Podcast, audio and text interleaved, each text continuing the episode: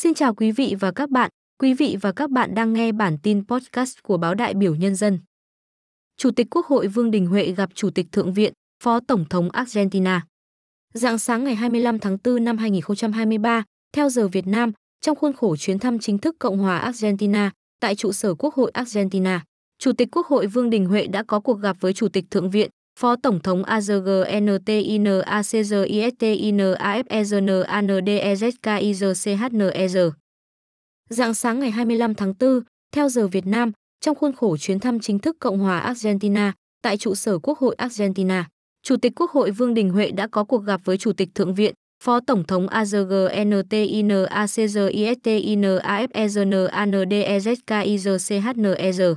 Nghị truyền thống, hợp tác nhiều mặt với Argentina trong đó có quan hệ giữa hai quốc hội, còn nhằm bắt đầu chuỗi các hoạt động kỷ niệm 50 năm thiết lập quan hệ ngoại giao Việt Nam Argentina ngày 25 tháng 10 năm 1973 25 trên trên 10 phần 2023.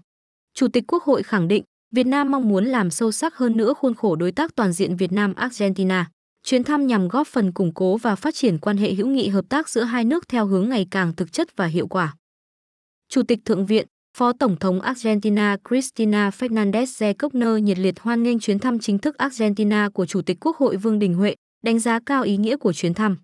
Bà Kirchner bày tỏ ngưỡng mộ về truyền thống hào hùng và cuộc đấu tranh anh dũng chống ngoại xâm của Việt Nam, khẳng định sự yêu mến và tình cảm dành cho nhân dân Việt Nam cũng như đối với Chủ tịch Hồ Chí Minh và chia sẻ những kỷ niệm có được về đất nước, con người và sự phát triển ấn tượng của Việt Nam được chứng kiến trong chuyến thăm Việt Nam vào tháng 1 năm 2015 coi Việt Nam là một trong những hình mẫu phát triển trong khu vực Đông Nam Á nói riêng và châu Á nói chung mà Argentina ngưỡng mộ. Bà cho biết khi còn là Tổng thống Argentina trong hai nhiệm kỳ từ năm 2007 đến 2015, đã luôn ủng hộ việc thúc đẩy tăng cường quan hệ với Việt Nam, đối tác quan trọng của Argentina tại khu vực châu Á-Thái Bình Dương. Hai nhà lãnh đạo đã trao đổi sâu rộng về tình hình thế giới và mỗi nước gần đây, chia sẻ về những khó khăn và thách thức cùng các nước cùng phải đối mặt do tác động của đại dịch. COVID-19 và hệ quả do đứt gãy chuỗi cung ứng xuất phát từ các xung đột tại một số khu vực trên thế giới. Hai bên nhất trí tiếp tục hợp tác, phối hợp chặt chẽ và chia sẻ kinh nghiệm về công tác lập pháp trong các vấn đề hỗ trợ người nghèo, an sinh xã hội, phát triển đất nước. Qua đó cùng hỗ trợ nhau vượt qua các khó khăn và thách thức toàn cầu hiện nay, chúc mừng những thành tựu hai nước đạt được trong kiểm soát đại dịch COVID-19 và phục hồi kinh tế xã hội. Đánh giá về quan hệ nghị viện giữa hai nước, hai nhà lãnh đạo cho rằng trên cơ sở quan hệ chính trị tốt đẹp giữa hai nước, quan hệ giữa Quốc hội Việt Nam và Argentina cũng đã có những bước tiến và đóng góp quan trọng trong tăng cường quan hệ đối tác toàn diện.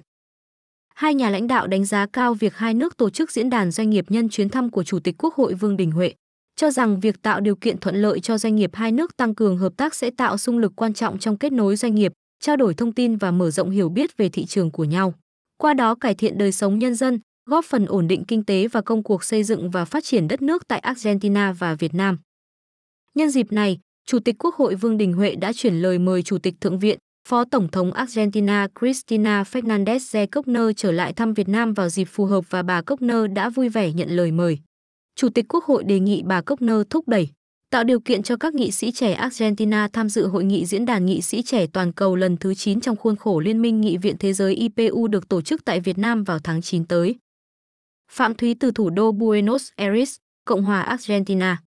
Cảm ơn quý vị và các bạn đã lắng nghe. Quý vị và các bạn có thể xem và nghe thêm các thông tin chính trị, quốc hội và cử tri trên các hạ tầng mạng xã hội Facebook, TikTok, YouTube, Lotus, Twitter, Spotify, Amazon Music và Google Podcast.